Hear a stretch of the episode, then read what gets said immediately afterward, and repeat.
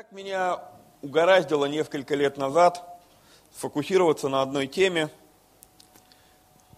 Тема, что же Библия говорит о финансах. И я думаю, что вы поймете, почему я а,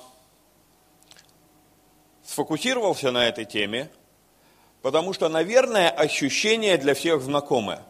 У вас бывает такое в жизни, что деньги есть, но почему-то их нет.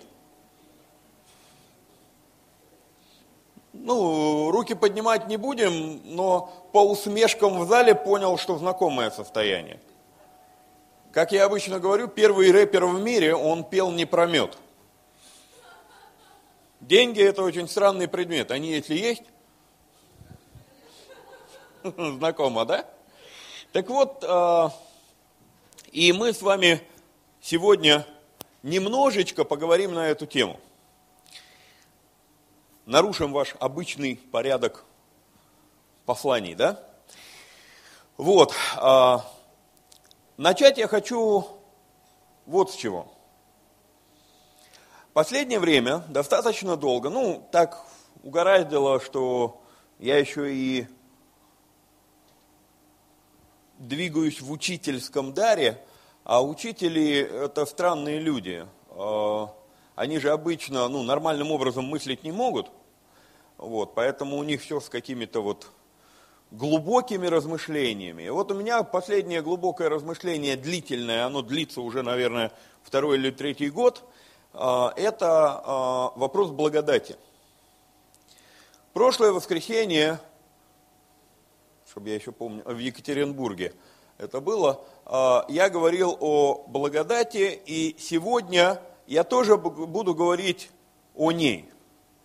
Знаете, как получилось в Екатеринбурге? Я рассказал, что такое благодать, но не сказал самого важного, что хотел об этом сказать.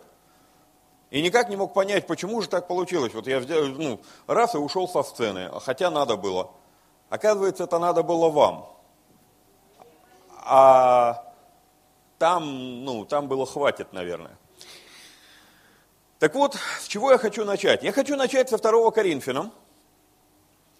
И э, во втором Коринфянам мы с вами видим Павел, он говорит про благодать, но говорит он про тот аспект благодати, который, возможно, многим из нас незаметен. Ну, я так имею такое подозрение, что вот, э, вот если я туда покажу, там нет никакой церкви.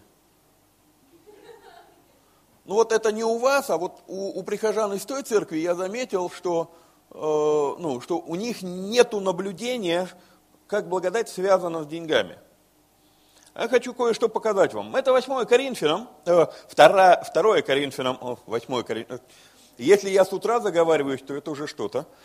Вот. 2 а, Коринфянам 8 глава. Если вы посмотрите структуру 2 Коринфянам, то вы увидите, что 8 и 9 глава полностью посвящены деньгам. Вернее, той их части, которая а, имеет отношение к приношениям. Но как он это формулирует, очень любопытно. Ну, так как вы знаете, что я переводчик, думаю, что вы понимаете, что а, когда человеку надо что-то перевести, ну, когда приходится это делать постоянно, то происходит, знакомое такое понятие, профессиональная деформация? Вот, вот профессиональная деформация человека, который давно занимается переводами, это все время обращать внимание на каждое слово. Ну, потому что надо же переводить это все, да? И вот ты становишься внимательным к формулировкам. С первого стиха уведомляем вас, братья, о благодати Божьей, данной церквям македонским.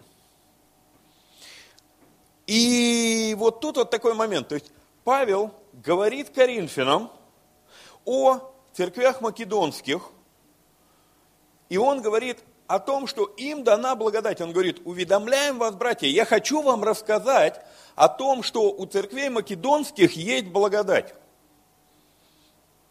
Круто. Хотим иметь благодать же? Ибо они среди великого испытания скорбями преизобилуют радостью, и глубокая нищета их преизбыточествует в богатстве их чего? Радушия. Ибо они доброхотны по силам и сверхсил, я свидетель. И четвертый стих поясняет, что он имеет в виду под благодатью. Он говорит, они весьма убедительно просили нас принять дар и участие их в служении святым.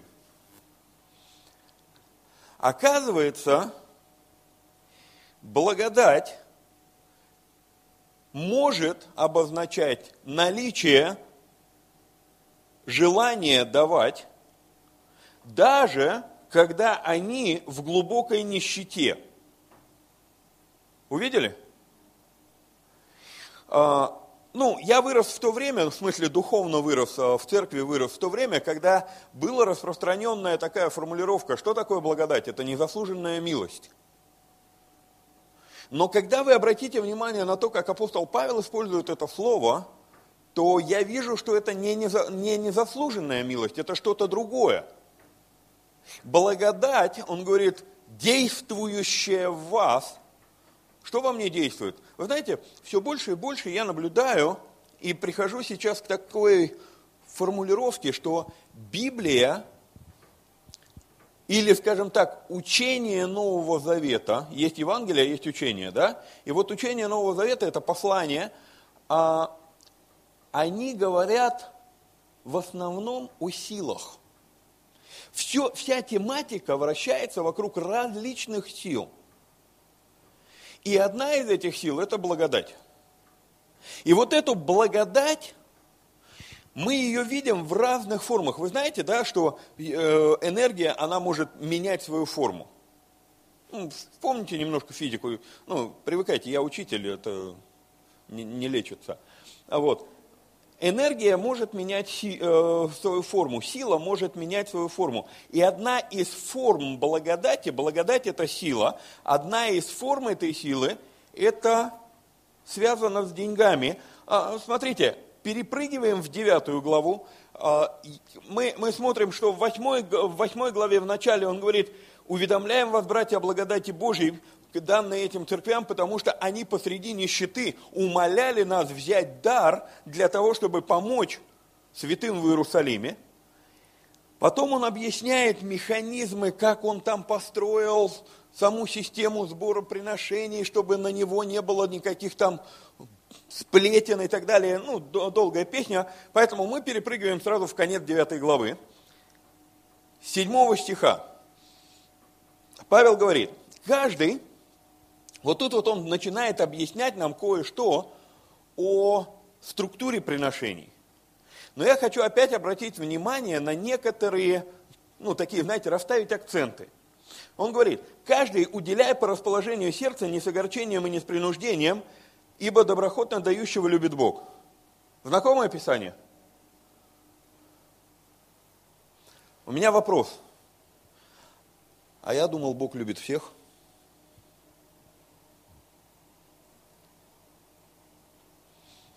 Еще раз. Ибо доброхотно не понял. Я думал, что он любит всех. Зачем уточнять, что доброхотно дающего любит Бог? Недавно я пришел к такой теории, что, наверное, есть разные уровни любви. Знаете, на основании чего я пришел к такому выводу? Я как-то тоже делился об этом, уже не помню где, потому что я последнее время все время в самолетах, э, разные города и так далее, и так далее, но э, где-то я делился недавно о том, что любовь она может быть разных уровней. Вот как, как Писание говорит, что мы возрастаем из славы в славу, из веры в веру, я думаю, что есть еще разные уровни любви. Потому что заметьте, что, ну, в принципе, нормальный вменяемый человек, ну, он любит всех окружающих, ну, банальный уровень любви, знаете, как формулируется, мне не за что их ненавидеть. Понимаете, да? Ну вот, вот нас сейчас там окружает там город, да, в этом городе огромное количество людей. Ну, это психическое отклонение говорить «ненавижу всех москвичей». Но это отклонение. Почему? Я их не знаю, смысл, ну, понимаете? Поэтому как бы априори вот базовый уровень я их люблю. Но есть особый человек в моей жизни.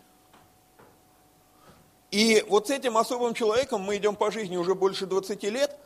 И, знаете, оглядываясь назад, вот я как-то так посмотрел и увидел, что когда я только делал предложение ей, я ведь говорил «люблю», но прожив 20 лет, я оглядываюсь и говорю, если то была любовь, то вот это что?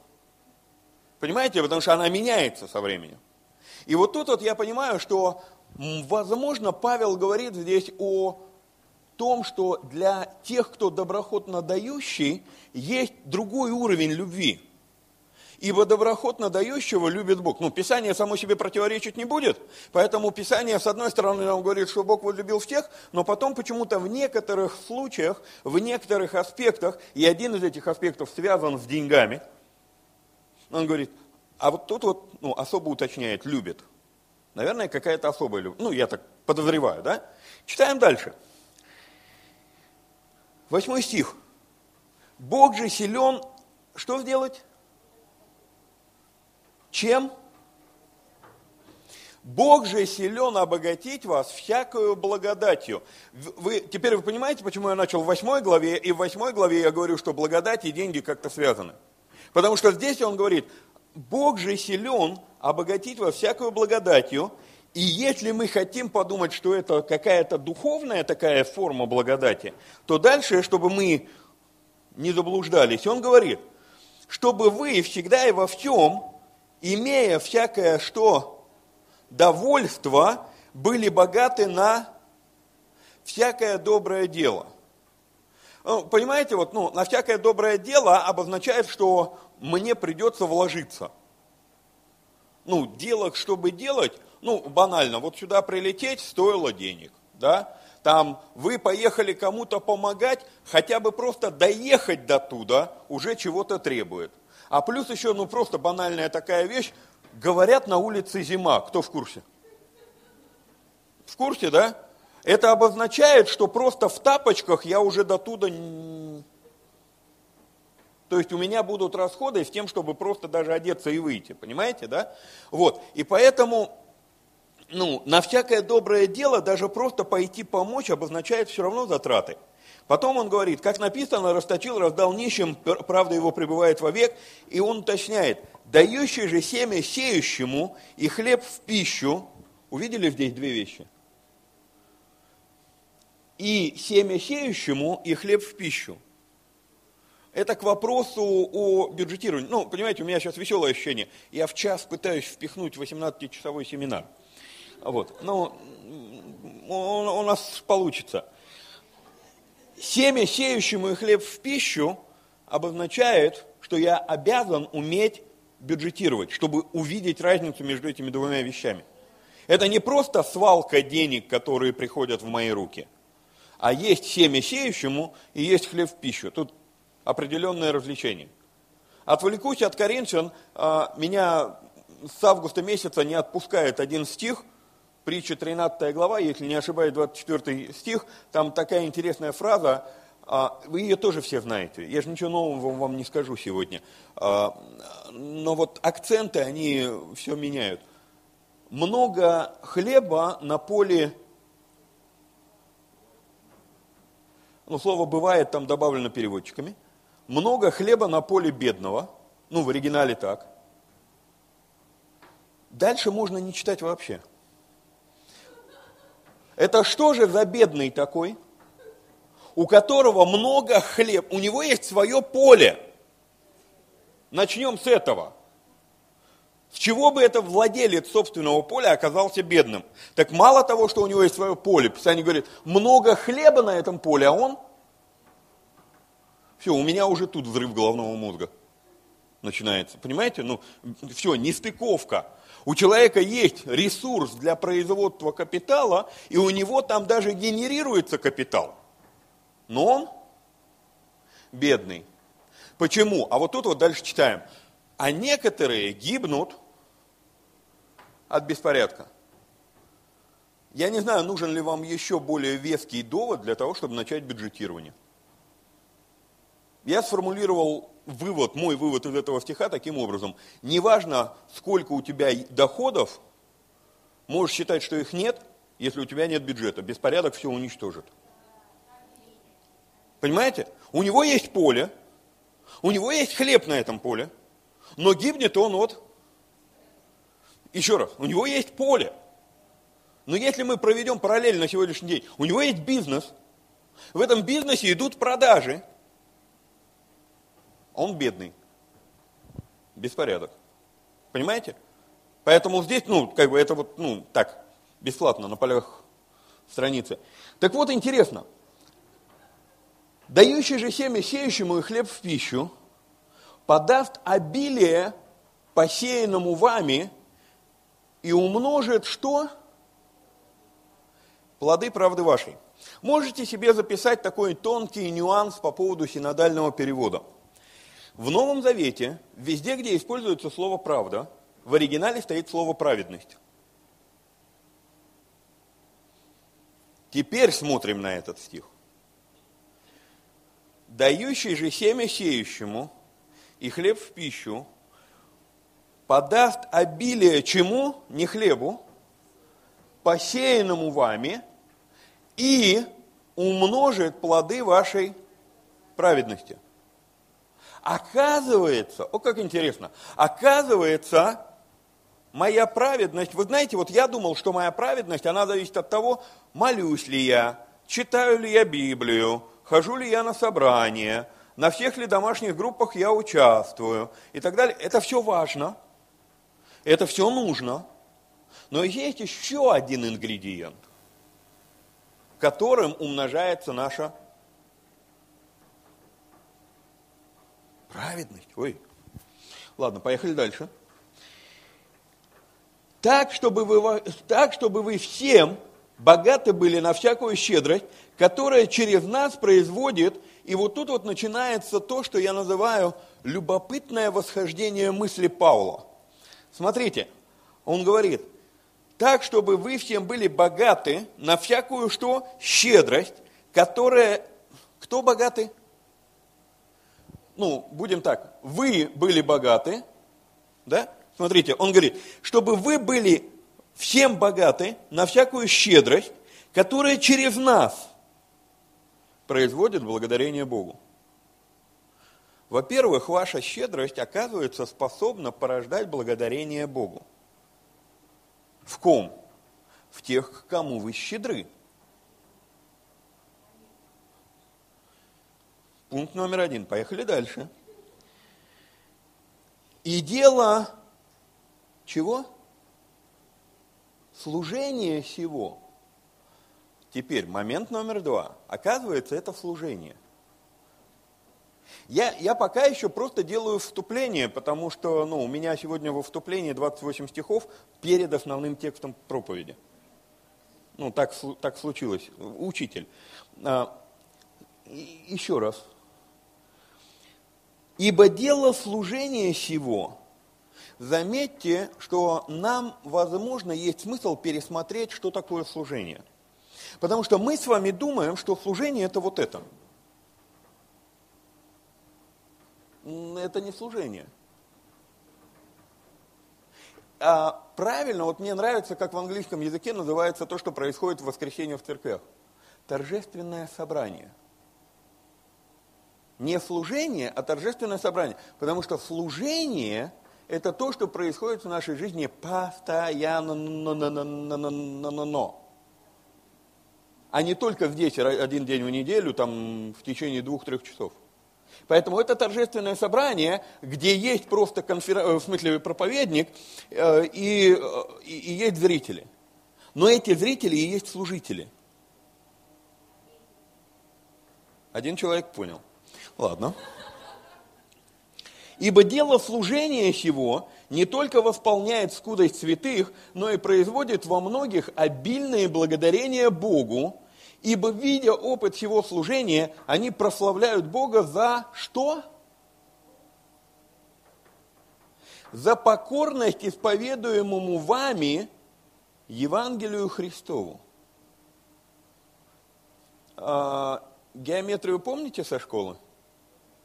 Смутно. Но думаю, вот эту фразу вы вспомните. Некоторые теоремы доказываются методом от, от противного. Э, вот попытаемся методом от противного прочитать вот этот, вот, вот, вот этот стих.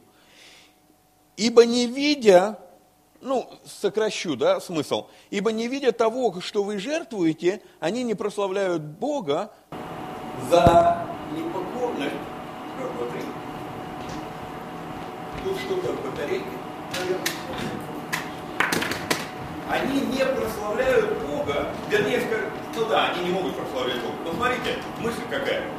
Мысль в том, что если нет пожертвования, или если, если нет участия в нуждах святых, то нет покорности исповедуемому вами. Вы все видели? Как Павел, вы знаете, меня всегда удивляет, как у Павла вообще складываются пазлы в голове. Вот мне в голову, вот пока я этот текст не увидел, мне в голову вообще не приходило, что оказывается моя способность отдавать показывает мою покорность исповедуемому мною Евангелию Христову. Почему? Знаете почему? Как преподаватель вот этой темы 18 лет я замечаю вот какую вещь. Даже будучи верующими людьми, многие из той церкви, у вас все в порядке, многие из той церкви так и не смогли переключиться на доверие Богу и по-прежнему доверяют деньгам.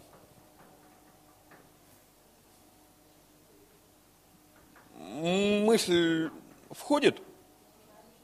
Потому что ситуация вот в чем. Если я доверяю деньгам,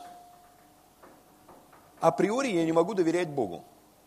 Потому что доверие имеет только единственный объект – я не могу разделить его, я не могу его э, как-то что-то, понимаете? И поэтому дело не в том, что, ну, один из аспектов, э, э, дам вам глубочайшее открытие, глубочайшее откровение.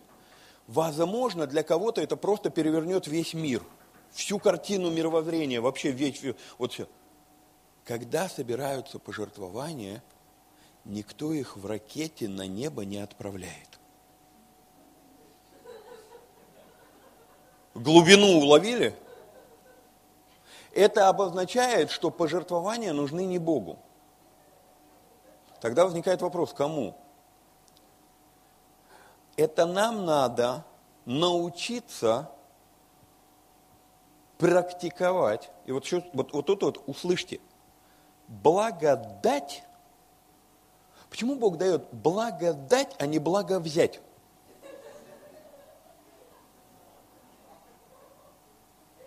Он говорит, обилие благодати, действующей в вас.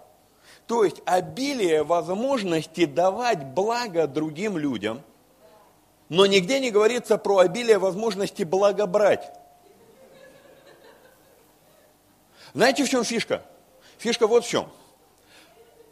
Когда ты знаешь, как работает сердце Бога, а сердце Бога всегда в том, чтобы давать, то тебе не придется просить об этом. А теперь вспомните последние 30 молитв своей жизни. Я не говорю последние 30 дней, потому что, к сожалению, сегодня не каждый день даже мы молимся. Но вспомните последние 30 молитв в своей жизни. О чем мы молимся?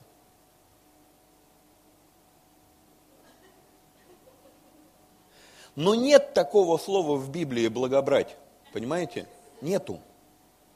Есть только блага. И, и, и, и хотите, я, я ведь доведу до логического конца эту мысль, потому что Павел, он как раз к этому и ведет. Он говорит, ибо дело служения сего не только восполняет скудость святых, но и производит во многих обильное благодарение Богу, ибо, видя опыт его служения, они благословляют Бога за покорность исповедуемому вами Евангелию Христову и за искреннее общение с ними и со всеми, молясь за вас по расположению к вам – за преизбыточествующую в вас благодать Божью. Увидели? Вы увидели меня, мне, мне хотелось бы, чтобы вы увидели в Библии. Потому что, ну, знаете, вот э, реально, мы, мы, мы с пастором сейчас беседовали, а мне этот вопрос часто тоже задают. Ты где это взял? У меня вчера этого в Библии еще не было. Поэтому надо, чтобы вы каждый раз вы заглядывали в Писание и видели, а, так это у меня в Библии так написано. Ну, понимаете? Потому что он говорит, смотрите, молясь за вас по расположению к вам, за преизбыточествующую благодать Божью. Итак, почему же в Библии есть слово «благо дать» и нету слова «благо брать»? Давайте подумаем на, на, над этим. И вот тут вот я вступление свое закончил, и мы переходим с вами в Луку 12 главу. А, простите меня, я дам вам сегодня много писания. Знаете, у меня, у меня сейчас такое ощущение, что я, я хочу, э, знаете, как бы не просто вместить семинар в один час, а а, из-за того, что не уверен, что мы с вами еще встретимся, я хочу, вот знаете, вот надолго заложить в вас, знаете, вот ну, надолго, много. Но думаю, вам будет полезно. Я скажу, я много где об этом говорю, и сегодня это чудо опять произошло. В моей жизни каждый раз происходит чудо во время прославления. Те три отрывка, которые я сейчас вам даю, это те три отрывка, которые я услышал, стоя во время прославления. Это то, что нужно вам. Кому-то из вас, по крайней мере. Поэтому вам придется потерпеть. Итак, притчи, ой, э, э, Евангелие от Луки, 12 глава, с 15 стиха. В 14 стихе к Иисусу подходят два брата и говорят, рассуди нас, мы делим имение, ну, наследство, рассуди нас, как правильно разделить. Иисус отвечает странными словами, он говорит, берегитесь любостяжания, ибо жизнь человека не зависит от изобилия его имения. И потом он рассказывает притчу про богатого человека, которому Бог дает хороший урожай на поле. И этот богатый человек говорит, мне некуда собрать урожай, поэтому у меня есть амбары, я их снесу, построю еще больше. И Бог ему говорит, глупец.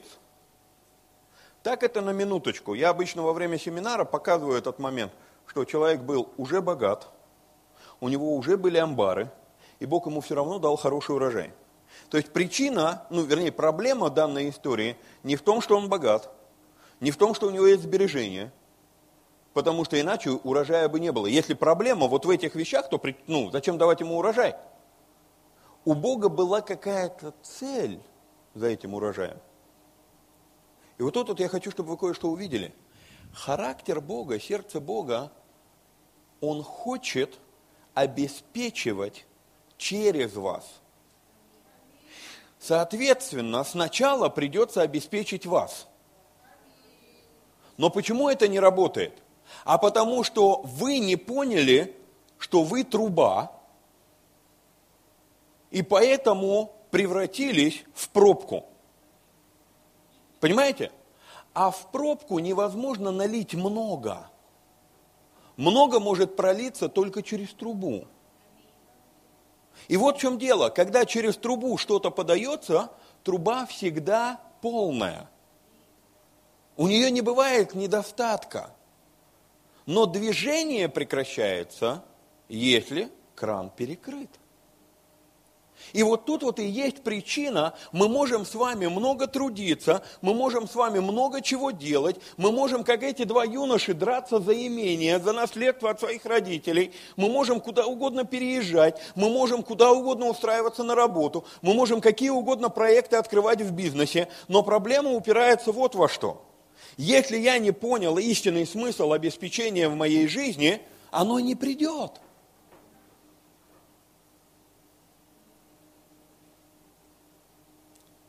И каково состояние большинства людей? Мне, меня, мое. Понимаете? Вопрос, ведь одна и та же рука, она может двигаться вот так, а может двигаться вот так. И когда я двигаюсь вот так, почему-то не работает. Вы замечали? Это именно та ситуация, которая заставила меня 18 лет назад начать копать эту тему. Почему деньги есть, но денег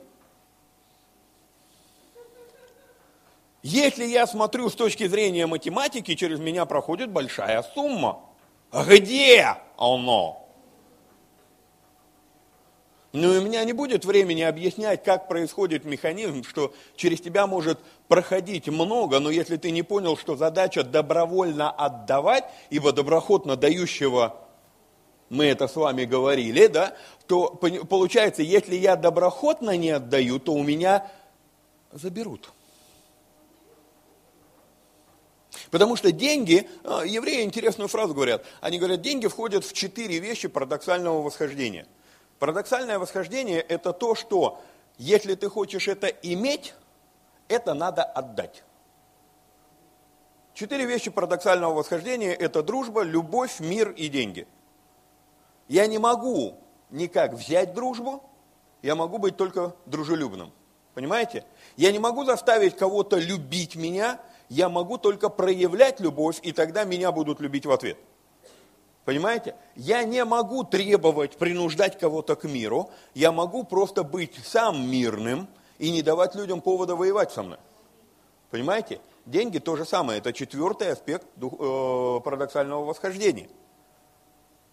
Если мы хотим их иметь, мы должны их уметь. Иначе начинается идолопоклонство а идолопоклонники Царствия Божьего поехали в другую тему. Так, про богатого мы поговорили с вами. «И сказал ученикам своим» с 22 стиха. «И сказал ученикам своим, посему говорю вам, не заботьтесь для души вашей, что вам есть, не для, не для тела во что одеться, душа больше пищи и тело одежды. Посмотрите на воронов, они не сеют и не жнут, нет у них хранилищ, ни житниц, и Бог питает их. Сколько же вы лучше птиц? Вот смотрите, очень интересный момент. Я не буду просить вас поднимать руки. Я скажу просто откровенно про себя. Вот, этот, вот, эти, вот эта реплика, вот эта вот реплика Иисуса Христа является для меня суровым индикатором моего неверия.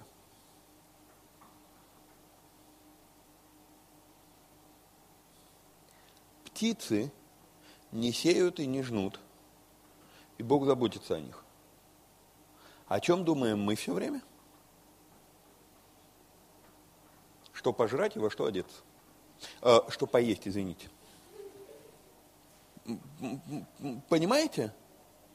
Они обеспечиваются Богом, хотя они не работают. Мы с вами работаем и все равно не можем поверить, что Бог нас обеспечит. Представляете? Что я сегодня наблюдаю? Я сегодня наблюдаю серьезную проблему в теле Христовом. Она называется, даже репцентров от этого нету, финансовая зависимость. Я не говорю о том, что нам не надо работать. Я не говорю о том, что нам надо все отдать. Я говорю о том, что мы должны научиться все-таки доверять Богу, а не человеку. Парадоксальная вещь, которую я недавно понял. Писание говорит, и вы знаете этот стих. Проклят всякий, надеющийся на человека, и плоть человеческую, делающий своей опорой. Знаете, что я увидел? В этом писании, в этом стихе нету слова одного, двух. Сейчас я вам произнесу, как многие читают этот стих. Проклят всякий, надеющийся на другого человека, и плоть другого человека, делающую своей опорой. Мы думаем, что речь идет, что я не могу надеяться на кого-то другого, но вот в чем вопрос, там не сказано про другого – и тогда, если вы обратите внимание на то, что этот стих не говорит, то вы увидите, почему мы оказываемся в состоянии проклятия. Потому что мы надеемся, что мы своими силами что-то сможем сделать.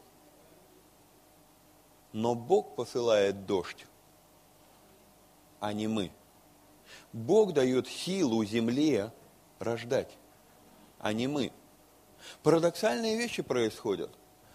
Ну, как э, человек, прошедший обучение бизнес-тренера, как человек, прошедший обучение коуча и так далее, и так далее. Каких я только обучений не проходил. Знаете, что я наблюдаю? Я наблюдаю вот какую интересную вещь. Что в бизнесе выстреливают непредсказуемо. Вот непредсказуемо. Люди там умничают, они там, у них получился бизнес, они начинают учить о том, как строить бизнес. Вы заметили, что сегодня все смеются над бизнес-тренерами? Заметили? Почему? Потому что когда ты берешь свой собственный успех, делишься с, ними, други, э, с ним другими, э, э, делишься им с другими людьми, у других людей он не работает. Можно сколько угодно передавать эффективные методы менеджмента, можно передавать воронки продаж, можно что угодно делать. И потом удивляться, ну почему здесь работает, а здесь не работает? Потому что на самом деле, на самом деле, важно правильно возделывать поле, но как бы правильно ты не возделывал поле, если Бог не даст ему плодородия, это обозначает, что в нашей с вами жизни – есть другие факторы, которые влияют на ваши доходы. И мы с вами верующие люди.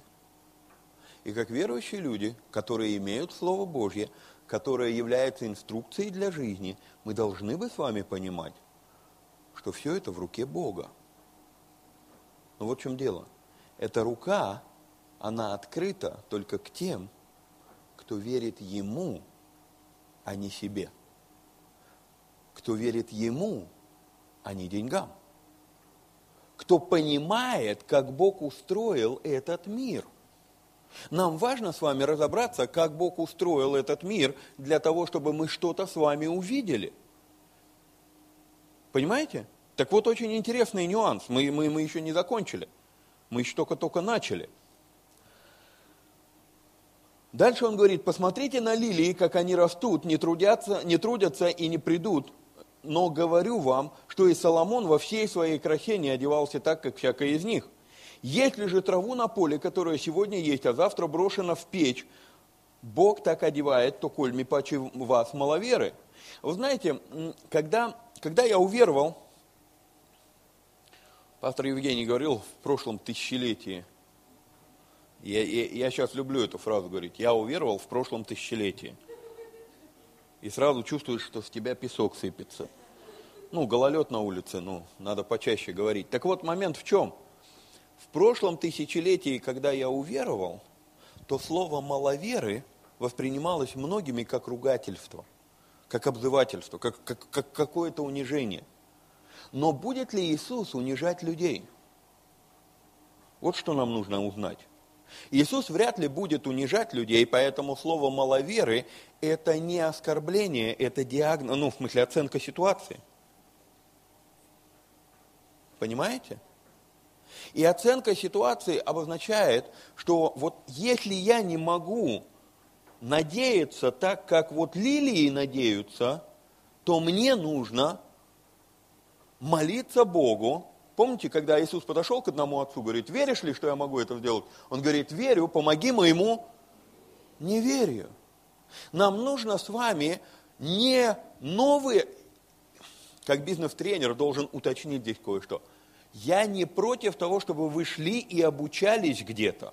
Я не против того, чтобы вы проходили какие-то профессиональные семинары – но поймите, они сами по себе не решат вашу проблему, потому что если у тебя нет веры, что Бог способен в твоей жизни двинуться, все вот эти вот инструменты, они будут бесполезны. Я последние несколько лет я строю дом. Я, знаете, во всех церквях об этом говорю. Все уже знают, что Боженко строит дом. Ну, потому что куча, знаете, вот когда ты сам своими руками, у меня вот даже сегодня руки не отмывается просто в пену вчера вляпался. Вот. Но момент в чем? Когда ты строишь дом, у тебя куча иллюстраций появляется. Вот смотрите, какой момент. Я купил себе, когда, ну, я строю дом из дерева, поэтому, естественно, я купил себе циркулярную пилу. Я купил себе болгарку для обработки. Я купил себе лобзик. Что еще для дерева я себе купил? Ну, бензопила там друг, другое. Ну, возьмем вот эти три инструмента. Вот они у меня есть? Есть. Знаете, в чем проблема? Участок не электрифицирован. И когда у тебя нет электричества, толку тебе от того, что у тебя есть циркулярка? Вот поймите, что точно так же ты получаешь, ну, понимаете, и в то же самое время есть электричество, но нету циркулярки. Тоже толку, понимаете? Поэтому мы с вами должны понять, что это два элемента, один без другого не работает. Но очень часто из-за того, сколько мы получили уже курсов обучения и так далее, и так далее, мы начинаем доверять инструменту, и при этом не включаем его в розетку. Без веры весь этот инструмент бесполезен. Если мы не будем доверять Богу, если мы не будем подключать все то, что мы с вами, обучение, образование и так далее, и так далее, которое мы с вами приобрели, если мы только на это полагаемся, проклят всякий, надеющийся на человека. И мы гоняемся за разными. Нет, вот я этот курс прошел, это не то, надо пойти на более дорогой. Ребят, на самом деле все просто. Вам просто за более дорогую цену расскажут все то же самое. Вот знаете, вот у меня не работает там, ну, я сразу купил хорошую циркулярку, ну, представим себе там, я купил какую-то простенькую, дешевую циркулярку, и она у меня не работает, поэтому я пошел в магазин и купил дорогую, дорогую там Макиту, Бош там или, я не знаю, там Хилти. От того, что она дороже, электричество на участке не появилось. Понимаете? И Иисус, смотрите, Он говорит, жизнь человека не зависит от изобилия его имения, потому что иногда мы с вами можем много иметь, но ничего не иметь. И Он призывает, ребята, вы, вы, вы подключитесь к Нему, и, возможно, более дешевыми каналами вы сможете решить больше вопросов. И что я сегодня наблюдаю – это недостаток веры. Иисус, говоря, кто, кто, кто верит, что мы живем в последнее время? Несколько человек есть. У меня на эту тему сомнений, я поэтому руку не поднял. Но, но вопрос вот в чем. Если мы живем с вами в последнее время, если, то мы должны вспомнить слова, которые Иисус сказал. Сын человеческий, придя, найдет ли веру на земле? Это актуальный вопрос. Потому что сегодня мы можем быть в церкви, но не иметь веры. Понимаете? А как проявляется то, что мы не имеем веры? А мы держимся за то, что у нас в руках. Я не могу отпустить. Потому что, когда я отпускаю, это обозначает, что я должен теперь доверять Богу, что Он опять мне даст. Может быть, в этом смысл слов апостола Павла, когда он говорит, что вы тем самым показываете покорность исповедуемому вами Евангелию Христову. Понимаете, о чем я? Читаем с вами дальше. Он говорит, «Итак, не ищите, что вам есть или, или что пить, и не беспокойтесь, потому что всего этого ищут люди мира сего. Ваш же Отец знает, что вы имеете нужду в том. И еще раз вспомните свои 30 последних молитв. О чем мы молимся? О том, что нам есть, что нам пить, и как бы нам не беспокоиться. Поймите, он говорит, ищите другого. И дальше, я вам сейчас покажу кое-что. Я знаю, куда я веду, я не потерял свою мысль. Смотрите, он говорит, Не бойся, малая ста... а, ищи, а наипаче, 31 стих, наипаче ищите Царствие Божьего, и это все приложится вам. Не бойся, малое стадо, ибо Отец ваш благоволил дать вам что? Что дать? Хе-хе. Я ищу себе кусок хлеба, в то время как отец говорит, слушай, я хочу тебе дать царство. А я прихожу к отцу и говорю, пап, дай хлеба. Вы понимаете, что, ну, вот, вот, вот интересно мое, люди, когда читают это, они говорят, что Иисус сказал, не искать нам ничего, не есть, не пить. Но они же не читают почему-то дальше. Он говорит, ребята, не разменивайтесь на эту мелочь, потому что Бог хочет тебе дать вот столько, не видел того глаз, не слышало того уха, не приходило то на сердце человеку, что Бог приготовил любящим его. Но мы гоняемся за куском хлеба и за водой.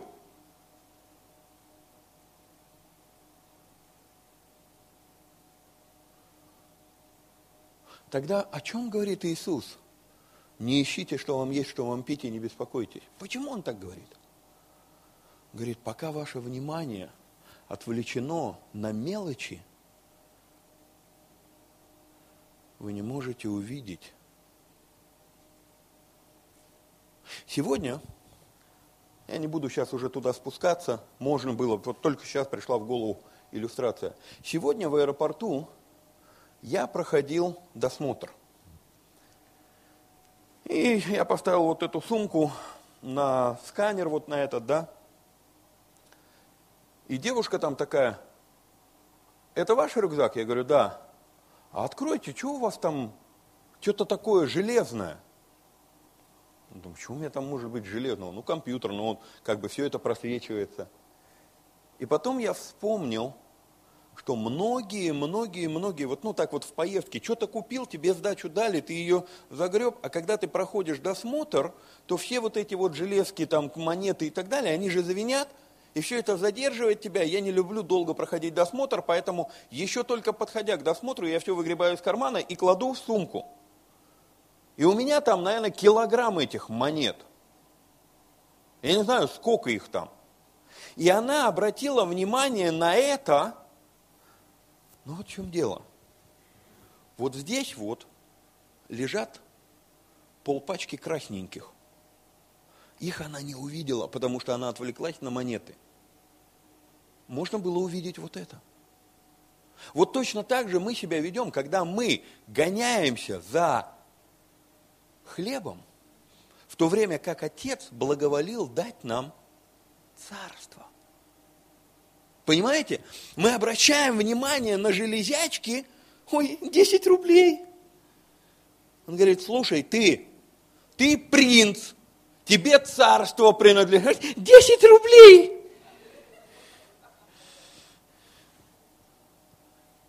Он, он говорит, не ищите, что вам есть, что вам пить и во что одеваться, не потому, что нам это не надо, но потому, что когда ты входишь в царство, ты понимаешь, что вот в этом у тебя никогда нужды.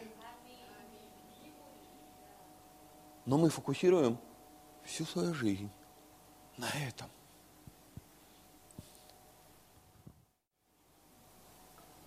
Читаем дальше.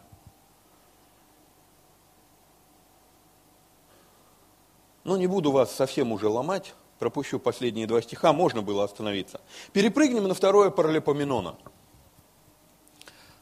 И это будет моя кульминация. Второе паралипоменон, первая глава. Хочу прям прочитать.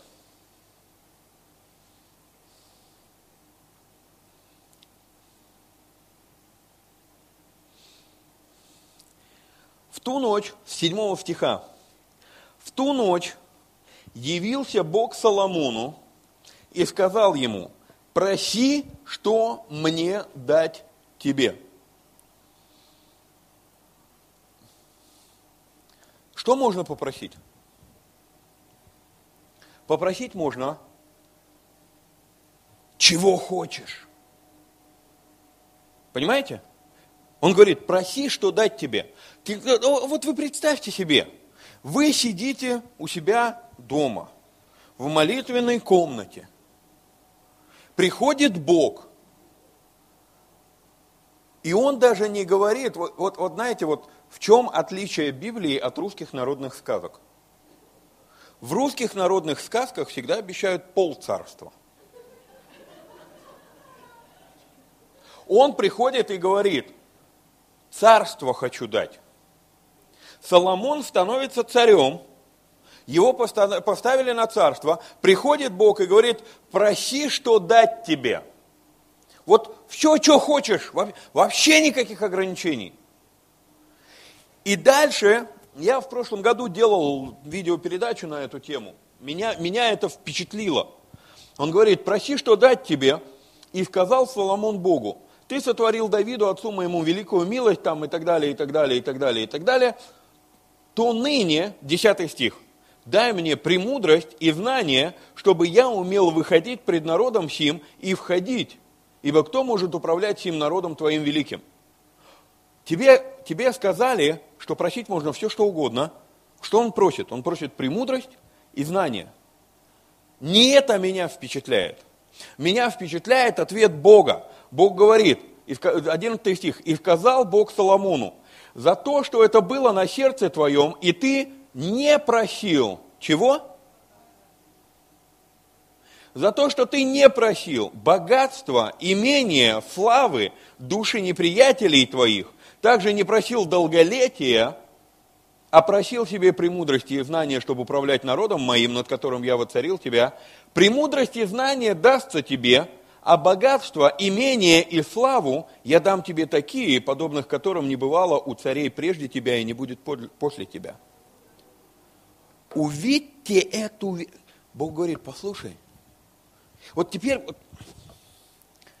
10 рублей царство. 10 рублей царство. Бог сотворил тебя царем. Знаете, откуда я это знаю? Бытие 1 глава 26 стих. Сотворим человека, да владычествуют они над землей. Мы сотворены, чтобы управлять, чтобы владычествовать, чтобы влиять. Мы сотворены царями. Потом было грехопадение, и мы не могли царствовать. Но исходя из того, что вы сегодня, вот в воскресенье, когда можно было бы греть диван, втыкая два пальца в розетку смотреть телевизор, вы сегодня здесь. Я подозреваю, что вы во Христе. Ну, имею такую дерзость предполагать. Но если вы во Христе, то результаты грехопадения были аннулированы в вашей жизни. Это обозначает, что вы восстановлены в изначальный план Божий, сотворим человека, да владычествуют они над землей. Вы сотворены царями – но вот в чем дело. Если ты уже царь, который просит, Боже, дай мне хлеба.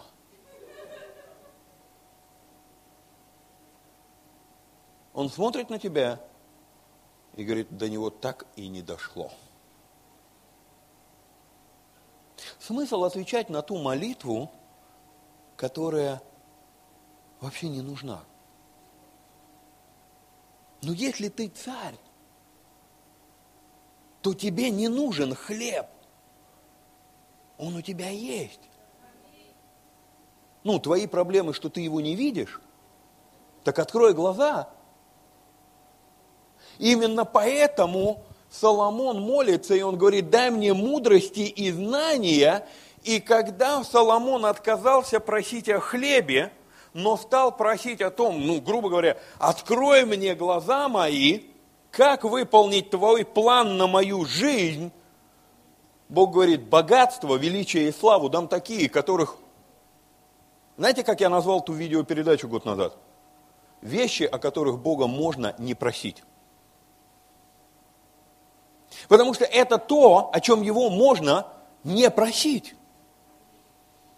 И я подозреваю, я сейчас работаю над четвертым семинаром, ну, пишу его, составляю, и он будет называться «Молитва по-библейски», потому что я подозреваю, что очень часто наша молитва, она вообще не о том. Мы просим хлеба, сидя во дворце на царском престоле, не понимая, где мы и кто мы. И это все наши молитвы.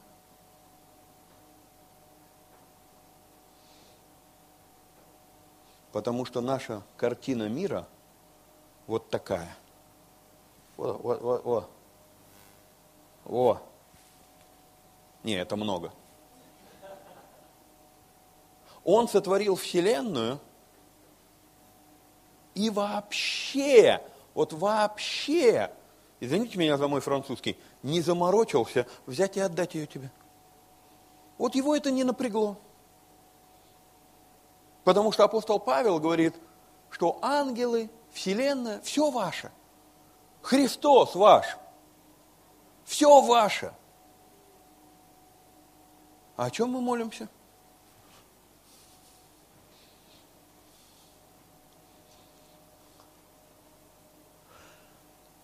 И как нам понять, как нам поверить в то, что у нас есть обеспечение, если мы пишем слово благодать с шестью ошибками в этом слове, подразумевая благобрать. Мы не можем поверить в свое царствование, если мы не способны открывать руку, когда нужно жертвовать. Просто не можем. Мы так сотворены. Если вы посмотрите Матфея 6 глава, это единственное место в Библии, где описывается способ противостояния мамоне. И знаете, какой там способ? Умейте отдавать. Потому что мамона, он хочет – чтобы вы были пробкой. Бог хочет, чтобы вы были каналом. И Он будет вам шептать, да тебе самому мало. Он будет вам шептать, да ты пойми, у тебя зарплата не скоро. Он будет вам шептать, да ты видел, сколько стоит твоя аренда? Он будет вам шептать, а ты видел, о, новости, да? Стоянки в Москве подорожали или как это, парковки, да, парковки, и так далее. Он будет на многое обращать внимание. Но знаете, что я заметил? Деньги, они могут стать для тебя обузой, а могут стать для тебя упражнением веры. Выбор за тобой. Легко сказать аминь. Я за собою заметил – за собою 18 лет преподавая о библейских принципах финансовой грамотности, я за собою заметил вот какую вещь. Я говорю эти вещи, но не всегда делаю. И с недавних пор, именно благодаря, признаюсь, страшную вещь скажу, я только недавно стал вести бюджет. Но я заметил вот какую вещь. Когда ты целенаправленно планируешь в первую очередь свои приношения. Ну, вернее, если ты наемный работник, в первую очередь десятин. Потом приношение. Вот как-то странно, знаете, я наблюдаю такую вещь, что когда это у тебя запланировано в первую очередь, у тебя хронически не кончаются деньги. Я не знаю, как это происходит. Но скажу вам, это работает. Знаете почему? Потому что ты перестал фокусироваться вот на этом, и ты понял, а я царь. А что делает царь? Царь являет милость другим людям. Царь, он принимает или отвергает. Он, он, он выслушивает или игнорирует. И тот царь, который реально принимает, выслушивает и отвечает на нужды населения, он всегда в чести. Ну, если смотреть на мирскую картину, просто вот на картину этого мира, теперь поймите и вы, вы поставлены царями. Если вы поставлены царями, может быть, пора перестать просить хлеба? Может быть, пора начинать отдавать этот хлеб? Хочу уведомить вас, братья, о благодати, явленной церквям македонским. Они посреди своей нищеты изобиловали даянием. И история, если вы будете читать историю церкви, то вы увидите, что несмотря на то, что Иерусалим несколько раз переживал голод, церкви македонские прошли через него всего лишь один раз. И потом он туда больше не возвращался. Те, кто знает, как Бог устроил этот мир, они никогда не оказываются в нужде. И апостол Павел говорит о себе, мы ничего не имеем, но всем даем. Почему? Как он мог всем давать, ничего не имея? Люди переводят это в какое-то духовное русло и так далее, и так далее. А у меня есть подозрение, просто Павел понимал одну очень важную вещь. А все то, что у тебя есть, оно все равно не твое. Это то, что Бог доверил тебе. Думаю, для вас, как для москвичей, должно быть понятно это выражение «доверительное управление». Что такое доверительное управление? Оно у тебя в руках, но оно не твое. Бог сотворил эту землю, дал ее вам в руки, но вам предстоит дать за нее отчет. Что вы с этим делали? И Матфея, 25 глава, мы можем еще там застрять на полчасика. У меня таких материалов много. Матфея, 25 глава, притча о трех слугах, помните? Притча о талантах ее еще называют. Так вот, в этой притче о талантах очень интересно, там первый слуга умножил вдвое, второй слуга умножил вдвое, третий ничего не сделал и вернул господину, сколько ему было дано, оказался во тьме внешней. Как первые двое умножили – это поясняется следующей притчей. И следующая притча говорит, что я был в нужде, и вы не одели меня. Я был в тюрьме, вы не посетили меня. Я был болен, вы не пришли ко мне. Это третий слуга, который ничего не сделал. Но те, которые все это делали, то есть те, которые поняли, что данное им в руки это дано просто для того, чтобы вы передали дальше, они вошли в радость Господина своего. Теперь вопрос. Обычно я задаю этот вопрос в начале, ну, знаете, не этот, а такие вопросы. Есть пакостные вопросы. Вопрос, который я сейчас хочу задать, он пакостный. Хочешь ли ты, чтобы в твоей жизни благодати было больше? Почему я говорю, что это пакостный вопрос? Потому что теперь вы уже знаете, что благодать – это благо дать, а не благо брать. Мы хотим, чтобы у нас было больше благодати, но она действует совсем иначе. Она умножается, когда мы ее отдаем. Деньги лишь одно из проявлений. Но знаете, что я наблюдаю? Другие проявления приходят к тем, кто научился на деньгах. Потому что Бог говорит, в малом ты был верен, над многим тебя поставлю. Как вам можно доверить богатство истинное, если в неправедном богатстве вы не были верны? В чем наша верность? Понять истинный смысл денег, которые приходят в нашу жизнь. Я буду заканчивать, потому что иначе я могу вообще не останавливаться. Что я хочу вам сказать? В Библии нет слова «благо брать». В Библии есть слово «благо дать». И Бог хочет, чтобы вы поняли, что вы цари,